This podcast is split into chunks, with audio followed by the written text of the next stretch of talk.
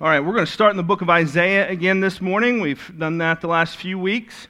That really wasn't intentional, but it's nice when uh, a plan comes together, or in this case, not a plan comes together.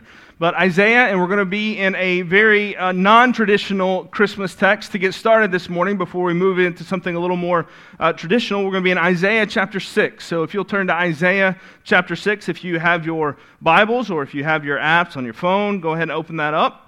We've been looking at uh, this word and kind of, uh, uh, kind of an open invitation that we have been given to come and behold. This is what we've seen over the last few weeks. And what we, we've seen is that this is a loaded word, this word behold. It, it's an invitation, it's a command. It's there to get our attention and to draw us to something that we did not see before. It's there to uh, summon us to something bigger. It is there to draw our eyes and our hearts and our minds to something that is majestic. And each time that we have this this word behold, there is a summons to this thing that is decidedly grand in scope. We've seen that over and over and over again from the first week where God says to the people of Israel, Come, behold, I'm doing something new, to the idea of what this new thing is that He is doing when the, the angels announce the birth of Jesus. This morning, I want us to consider a couple of other times that this word behold is, is, is throughout the narrative of Jesus' birth and his life uh, and what it should cause our hearts to do here at Christmas time. And I want to begin by reading this very familiar but non Christmassy text, but one I, I think can help set the stage for us well this morning. So, Isaiah chapter 6, verse 1. In the year that King Uzziah died, I saw the Lord sitting upon a throne, high and lifted up. And the train of his robe filled the temple. Above him stood the seraphim. Each had six wings. With two he covered his face, with two he covered his feet, and with two he flew. And one called to another and said, Holy, holy, holy is the Lord of hosts. The whole earth is full of his glory. And the foundations of the threshold shook at the voice of him who called and the house was filled with smoke. And I said, Woe is me, for I am lost, for I am a man of unclean lips, and I dwell in the midst of a people of unclean lips.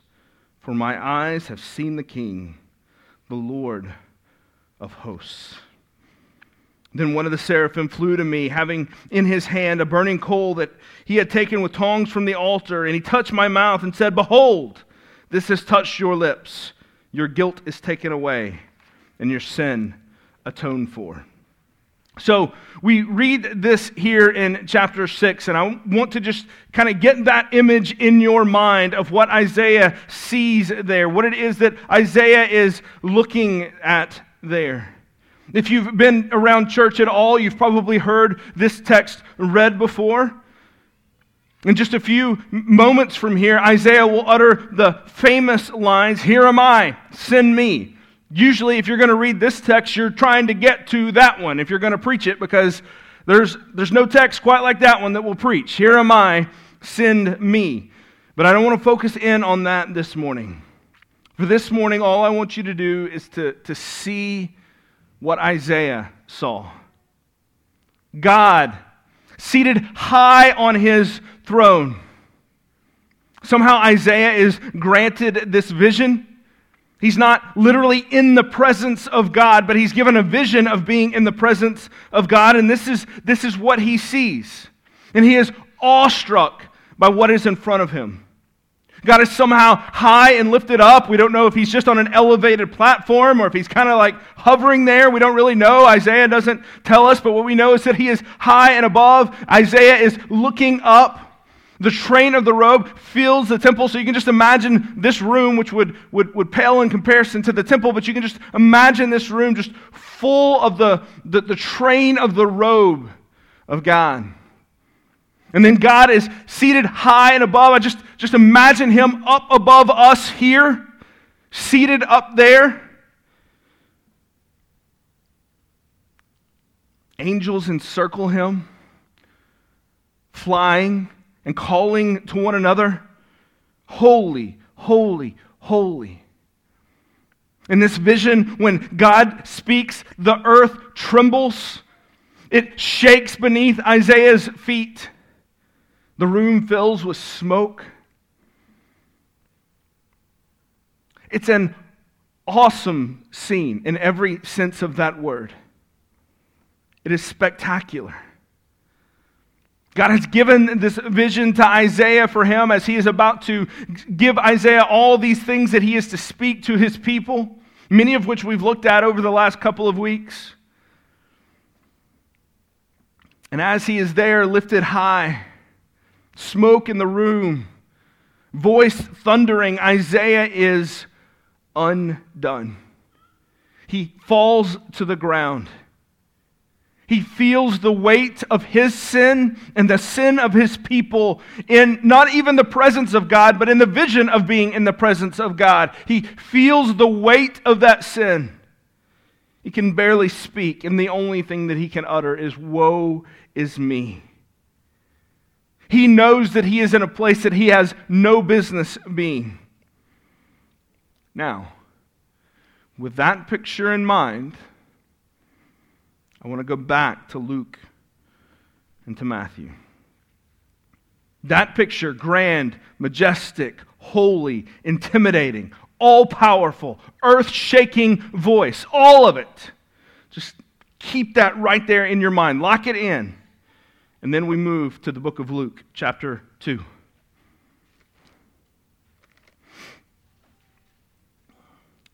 And the angel said to them, Fear not, for behold, I bring you good news of great joy that will be for all the people. For unto you is born this day in the city of David a Savior, who is Christ the Lord. And this will be a sign for you. You will find a baby wrapped in swaddling cloths and lying in a manger. Now to Matthew. Matthew chapter 1.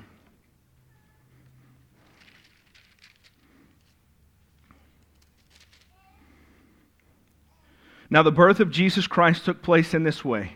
When his mother Mary had been betrothed to Joseph, before they came together, she was found to be with child from the Holy Spirit. And her husband Joseph, being a just man and unwilling to put her to shame, resolved to divorce her quietly. But as he considered these things, behold, an angel of the Lord appeared to him in a dream, saying, Joseph, son of David, do not fear to take Mary as your wife, for that which is conceived in her is from the Holy Spirit. She will bear a son and you shall call his name Jesus, for he will save his people from their sins. All this took place to fulfill what the Lord had spoken by the prophet Behold, the virgin shall conceive and bear a son, and they shall call his name Emmanuel, which means God with us. When Joseph woke from sleep, he did as the angel of the Lord commanded him. He took his wife, but knew her not until she had given birth to a son, and he called his name Jesus. verse 23 they shall call him Emmanuel, God with us. Now, it is all too easy at Christmas time for our minds to go to a manger and to a baby. Jesus, the baby. Aw, isn't he cute? And that's altogether right for us to do that to go to that scene, to see that baby there laid in that place, in that, that crib eh, there in the, in the manger. But make no mistake about it. That baby, now held in the arms of Mary and Joseph, that baby is the same God that Isaiah saw in chapter 6. It is the same God the, the God high and exalted, terrifying. When he spoke, the ground shakes. And now that God is a baby crying and cooing. And the ground doesn't shake.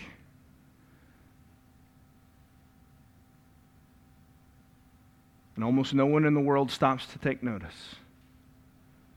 Isaiah is undone in the vision of being in front of him. The city of Bethlehem has no idea what's just happened as this baby cries, but it is the same God. Now embodied as the Son, the Father looks on as the Son comes to earth on a mission. The Father still existed in heaven, looks on as the Son comes and takes on the form of a man, takes on the, the, the, our failing flesh. The manger scene does much to help us to consider and to understand the human nature of Jesus. But it misses the grand thing that is happening here that God, all powerful, all sufficient, holy, and terrifying, is among us. Not only that, he has he has come not as the all sufficient, all powerful being that he is. You know, he could have done it that way. He will do it that way. We'll talk about that next week. But he could have done it that way the first time, but he chose instead to come as a baby. Think about what this, what this means from all powerful, self sufficient to now being fully dependent upon his mother to feed him, or he cannot live. To having a diaper that needs to be changed and clothes to keep him warm. The God of Isaiah 6 humbles himself to that level to come and take on flesh and all the, the, the frailties and the insufficiencies, all of those things that you and I experience, he comes and takes those on. As I've gone through the last few weeks, reading our Jesse tree as a family, considering these sermons and preparing these sermons, reading through the reading plan that we had out there, I can't help but notice how badly we miss out on the majesty of Christmas. I think it's absolutely amazing. I, I find it befuddling every year the way that our culture kind of half heartedly, halfway embraces Christmas. The fact that something can be so theologically rich and centered and our culture still celebrate it is it's fascinating for me to, to, to sit back and watch. And to be able to watch certain movies or be able to watch certain things on television where almost by accident they kind of get it right. And, and, they, and they, they, they talk about the, the, the peace of the season, they talk about different things, and more and more it's harder and harder to find that kind of language, but you just see it in there. It's hard to get away from it because that's the root of what it is. We, we watched a few weeks ago the, the, the newest Grinch, which I think we do one of those every couple of years now, but the, the newest Grinch, the animated one. And when you get to the end of it, man, it's, it's, it's, it's got gospel all in it. And I don't think they meant to do that, but it's just there.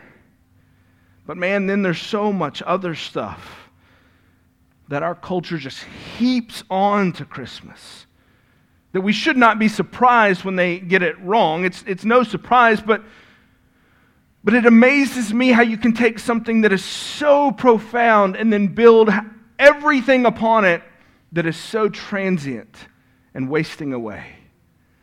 The, the, the gift giving, the, the, the, from, from Black Friday to the, the, the, the rest of the Christmas season, and how we all scramble to get our gifts. And I, I want to be careful here because I'm not interested in being the Grinch today and, and saying, hey, everything that we do with Christmas is wrong. Christmas traditions are great, even ones that aren't inherently just 100% spiritual, it's still great to be able to, to have those and to be able to think through those and, and celebrate those different things. We like going to look at Christmas lights and doing different things like that as a family. All those things are fine. I don't, I don't want to dismiss those.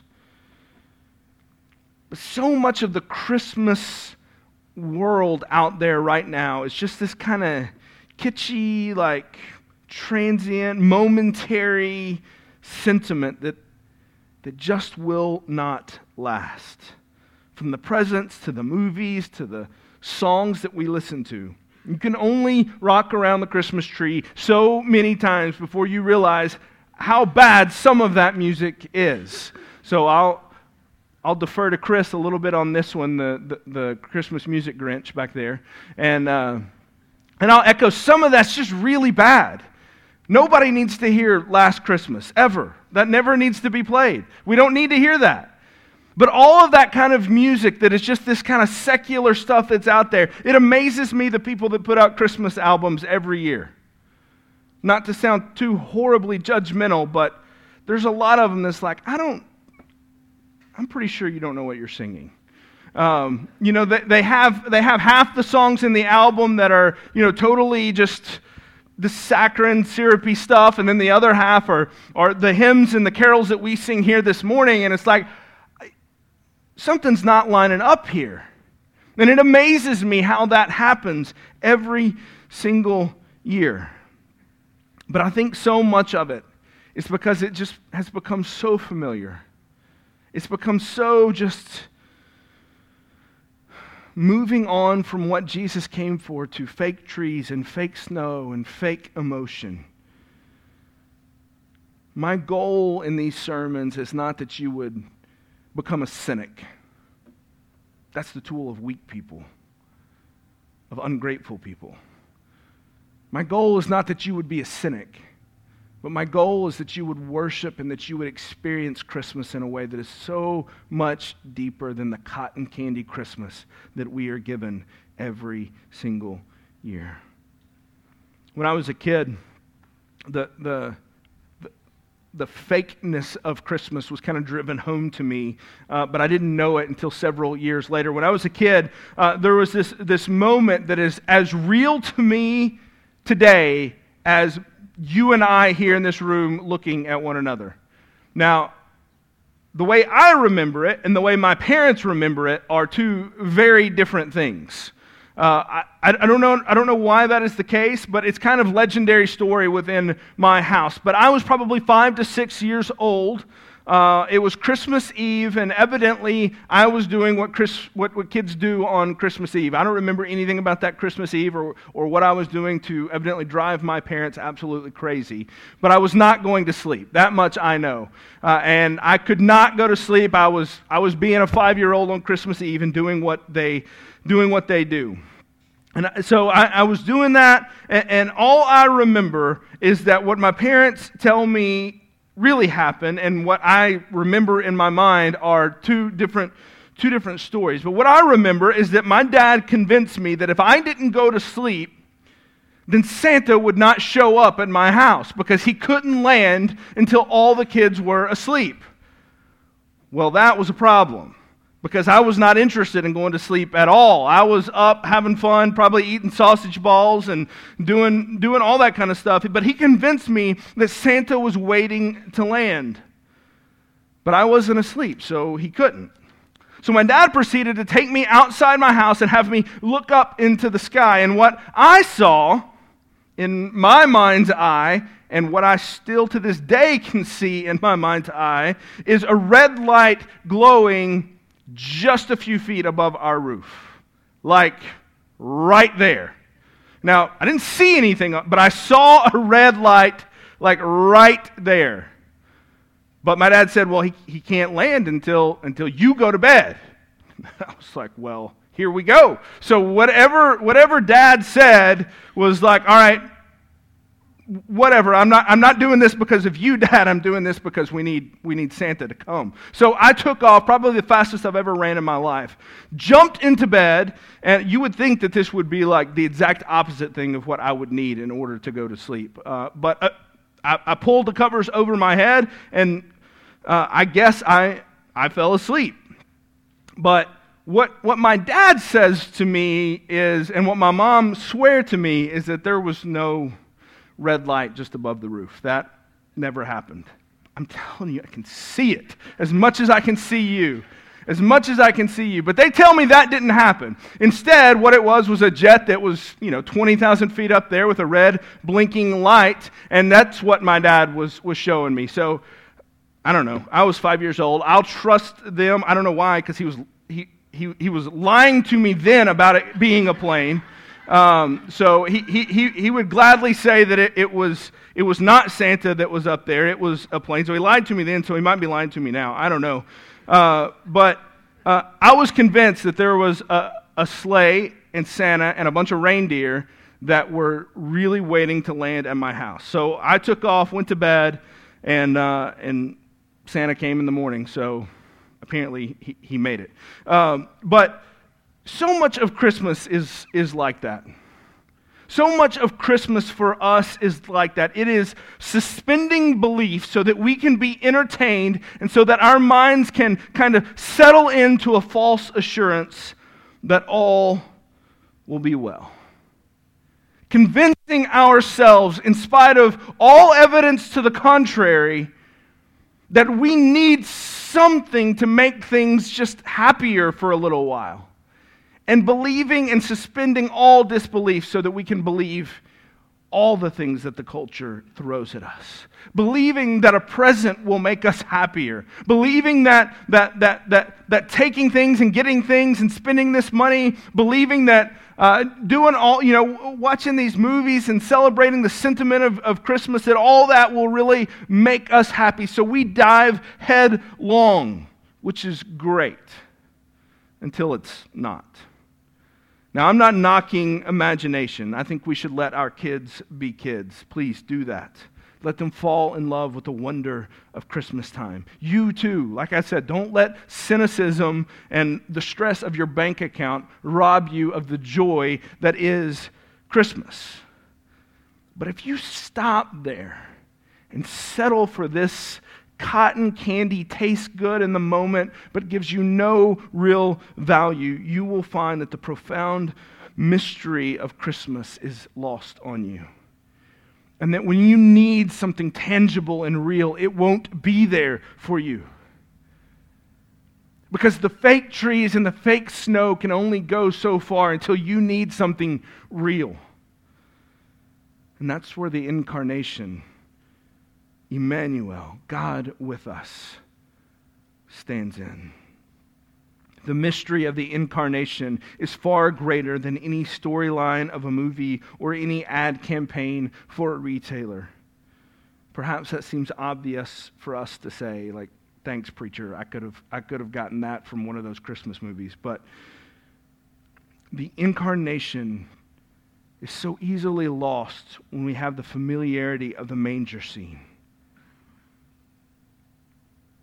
But it's helpful to step back and be reminded that in that manger was that same God that Isaiah saw come to dwell among his people. And all too often at Christmas, we can forget to behold that. In John chapter 1, the theme verse for our series that we have had here says, And the Word, this is verse 14, the Word became flesh and dwelt among us and we have seen or we have beheld his glory. Glory as the only Son from the Father, full of grace and truth. Now, when Isaiah beheld the glory of God, he was undone. I wonder when we behold the glory of God in the Son, if we are the same. Just a few verses later, John chapter 1, verse 25. They're asking a question of John the Baptist, and he says this. They asked him, Then why are you baptizing if you are neither the Christ, nor Elijah, nor the prophet? And John answered them, I baptize with water, but among you stands one you do not know, and even he who comes after me, the strap of whose sandal I am not worthy to untie. These things took place in Bethany across from the Jordan, where John was baptizing. And the next day he saw Jesus coming toward him, and he said, Behold, the Lamb of God, who takes away the sin of the world. So, John the Apostle writes about John the Baptist and, and how John had been out in the wilderness baptizing people, teaching about repentance. And then Jesus shows up on the scene, and Jesus has come to be baptized. He's come to announce his public ministry that it's about to begin. He walks up, and then John uses that word, behold. He calls our attention, it demands a response. And he tells us, behold and gives us that invitation to the front row seat to something. And what is it that he gives us that invitation to? To see Jesus, the Lamb of God that has come to take away the sins of the world. There's so much I could say here. I'll try to keep it short, simple, to the point this morning, but Jesus came here to die. That was his mission. Don't misunderstand. He did much more than that. He taught us what it means to live as a citizen of a different kingdom. He taught us what it means to, to, to love others, to care for others, and what that would look like. He, he showed us what it looks like whenever the kingdom of God breaks into us and our reality today. But his purpose ultimately was to die. And John wants us to see this. Even as Jesus' ministry begins, we already know where it is going to end. Jesus as a slaughtered lamb. You see, this is what Christmas is all about. Not just the birth of Jesus, but his death too. The incarnation needed to happen for us to have any hope at all. But unlike the cultural Christmas that we're surrounded by, the incarnation is full of a real hope that is built to endure. It's not meant to go away and to satisfy for a moment and make you feel good. It is meant to give you real hope, not the syrupy sweetness of Christmas nostalgia. But instead, it is exactly what we needed at exactly the right time. It's a Savior that has come to die for us because we needed someone to stand in our place. It's a God that sends His Son to suffer and die in our place because only He can bear the burden for our sin.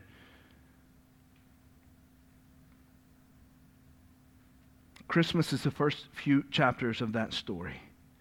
You see, Christmas and Easter are like the bookends of the Christmas or the, the, the story of Jesus' life. You, you lose one, and the whole story kind of falls apart. You got to have them both. They both work together as a, as a team, as a tandem.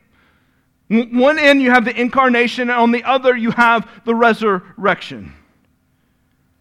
One doesn't mean much without the other but together they serve their purpose. Friends, this morning, don't settle for the feel goods this Christmas, but behold the Lamb of God. Stop and consider the depth of the incarnation God with us. I want you to turn to one more text for me Matthew chapter 28.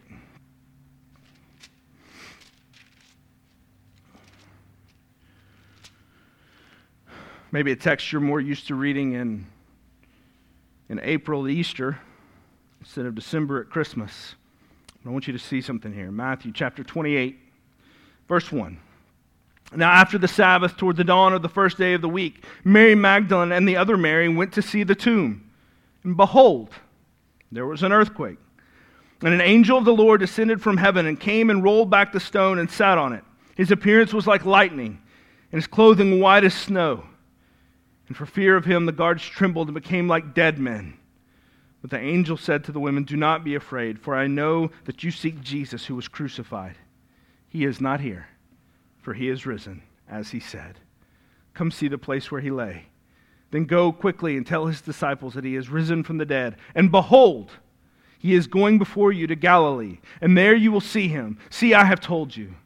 So they departed quickly from the tomb with fear and great joy, and they ran to tell his disciples. And behold, Jesus met them and said, Greetings. And they came up and they took hold of his feet and they worshiped him. And Jesus said to them, Do not be afraid. Go tell my brothers to go to Galilee, and there they will see me. Oh man, it's beautiful. Three times. Behold, stop, come and see. You've been invited a front row seat to see the resurrection of the Son of God. Do you see it here? The book doesn't end with this syrupy sweetness. It's not make believe. It ends with this profound truth. At Christmas time, the message of the angel is Behold, he is here. He has come down. But now at Easter, the message from the angel is Behold, he is not here. He is risen. Do you see the bookends there? Do you see the beauty of that? From behold, he is here, he has come down. To behold, he is not here, he is risen. This morning, we're going to celebrate the Christmas story and the Easter story all in one because it's one story. We're going to take a few minutes to behold, and we're going to do that through the taking of the Lord's Supper. What we would ask is that if you are a Christian, if you are a follower of Christ, that the table is going to be open to you. If you're not a Christian, if you're not a follower of Christ, we just ask that you would abstain. This is an observance for those who follow Christ. But to consider, I, I would ask you to consider while you, while you sit and while, you, while you, you, contemplate things, for you to behold this morning the truth of a, of a God who came, a glorious, all powerful God who came and humbled himself.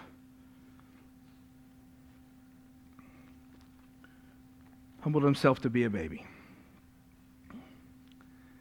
But then a God who in power was risen, and who the angel could say, Behold, he is not here, he is risen. Will you pray with me? Father, what a beautiful story. and how great it is that it is not just a story that we tell ourselves,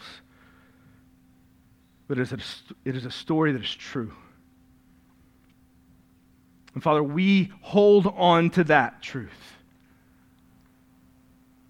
That this story is true and that it is the story that we need in the, the worst moments of our lives, in the most hopeless moments that we feel, that we can latch on to that, not some kind of weak, saccharine story that's just going to go away after we feel good for a little while.